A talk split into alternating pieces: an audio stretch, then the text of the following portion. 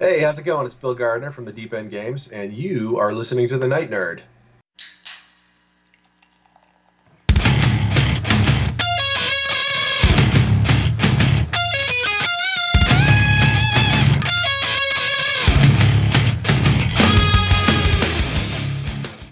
Welcome to the Night Nerd Podcast. I'm your host, Lance. It's Monday, so we're going to talk some video games.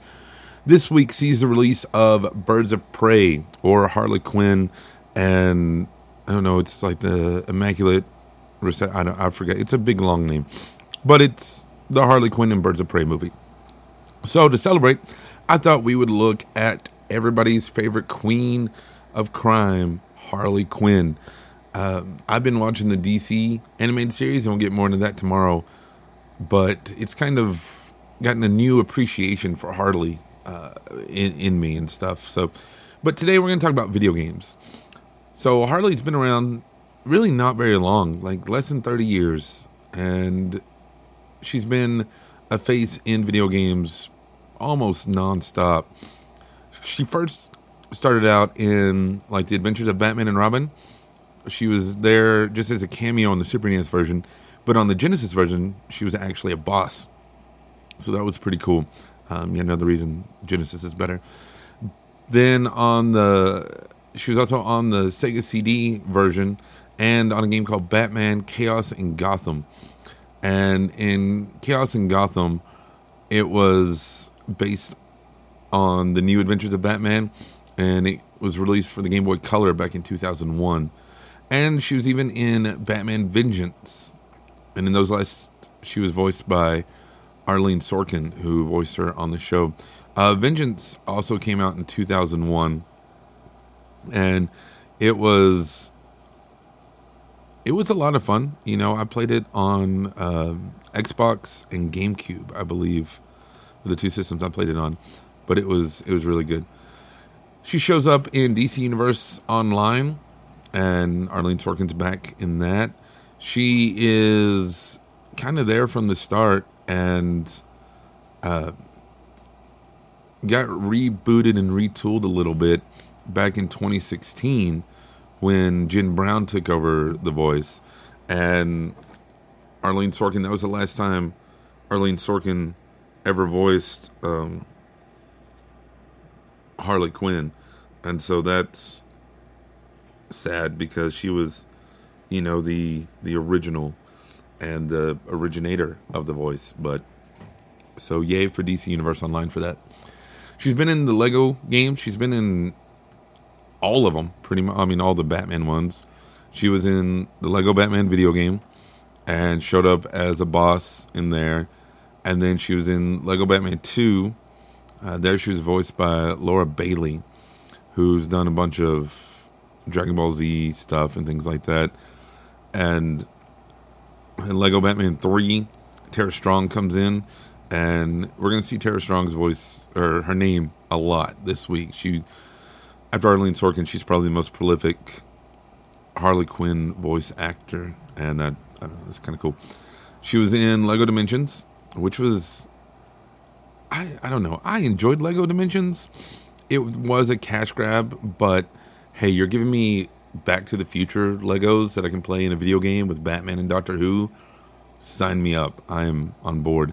And she was one of the main characters in the recent Lego DC Supervillains, um, which the bad guys were the good guys. Well, they weren't the, necessarily good guys. They weren't the as bad guys. One of her biggest roles, though, in video games has got to be the Arkham series. She is in those and is fantastic. Um, Arlene Sorkin was in the voicer in the first game, Arkham Asylum, but after that, it was Tara Strong. So yeah, she was in Arkham Asylum, and she has that weird kind of nurse hybrid uniform, and she is one of the main people. I mean, she takes over all of Arkham, uh, kidnaps the warden just does everything. Shows back up in Arkham City. This time she has more of like a biker outfit and um, just has some eyeshadow instead of a mask. There was some expansion for it, the Harley Quinn's Revenge, and she changed her whole look there because that was after Joker died. I'm making air quotes, you can't see, but she wore this all black outfit with like a, a J necklace, and her hair was dyed black. I don't know, it was it was kind of cool. She's in Arkham City lockdown, um, which is just kind of one of the offshoots of the series. You know, it was on uh, cell phones, so Schmidt.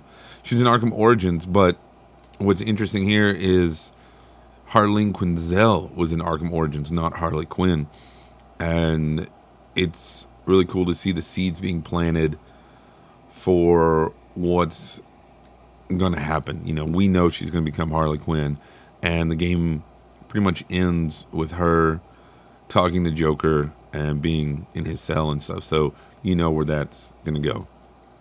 In Arkham Knight, um, she's kind of a badass. I mean, she's a badass all the time, but now she's like running this big gang and doing all this stuff, uh, recruiting other major criminals to help in her plan, just doing all sorts of stuff. And by the time Arkham Knight rolls around, she's actually a playable character, thanks to good old pre-order exclusives and things. But you know, is what it is. Um, also in Arkham Underworld, she was in that one too, which wasn't not a lot really happened there. She's in the NetherRealm's world a lot. She's in Injustice one and two, and the story, especially if you read like the tie-in comics that Tom Taylor wrote, um, the story is just great, and what she's doing with rationalize, you know, trying to come to grips with what Joker did, you know, killing, having Superman kill Lois, and then Superman killing Joker, and it's just, uh, I don't know, just crazy. It's a really, really solid story. I mean, all the Injustice stories are good, but I feel like hers is one of the stronger character stories and character arcs in all of that. Um, she also shows up in Mortal Kombat 11. It's a DLC costume for Cassie Cage, so it, it counts as hardly being there. I, I'll count it. She showed up in Batman: The Enemy Within, which is the second Telltale Batman game. So I've, I think I've mentioned the Telltale Batman games on here. They stress me out. They, you know, the Telltale games are all about decision making, and you're timed in your decision making, which is nerve wracking enough. But in the Batman ones, I'm like, well, is this what I would do, or is this what Batman would do? I don't know. And in the second one, Harley Quinn's the big bad, and so is she gonna kill me, or is she gonna recruit me into her inner circle? Uh, am I gonna help her? Is she gonna help me? I don't know what to do. Oh, just think about it. I get stressed out. But she's the one that puts the whole team of like Bane and Two Face and uh, everybody together. It's really, really awesome to to see the choices you can make and where she ends up.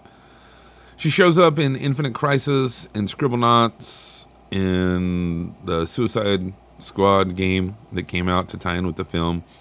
So you can see she's just been all over the place and people love her and she's great in games.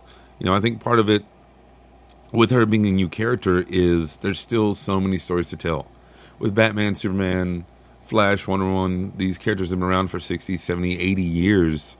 You know, some stories are like, well, you've kind of heard this before. But with Harley, she's still fresh enough in everybody's minds that we can put her in Injustice and give her this role. We can put her in The Enemy Within, and now she's in charge, and she becomes Harley before the Joker becomes the Joker, which is really neat. You know, just different spins and stuff you can do. Uh, and I think that is part of her appeal is she's kind of a blank slate still and it's awesome. Let me know what's your favorite Harley Quinn game. Let me know in the comments below here on fa- uh, here on SoundCloud. This isn't Facebook. That promo comes here or on social media, Facebook, Twitter, Instagram, um, YouTube, TikTok, whatever. We're out there and everywhere. Just look for the Night Nerd, or you can email me nightnerd at thenightnerd.com. But otherwise, that's going to do it for us today. Again, my name is Lance. Thank you all so much for listening, and we will see you next time.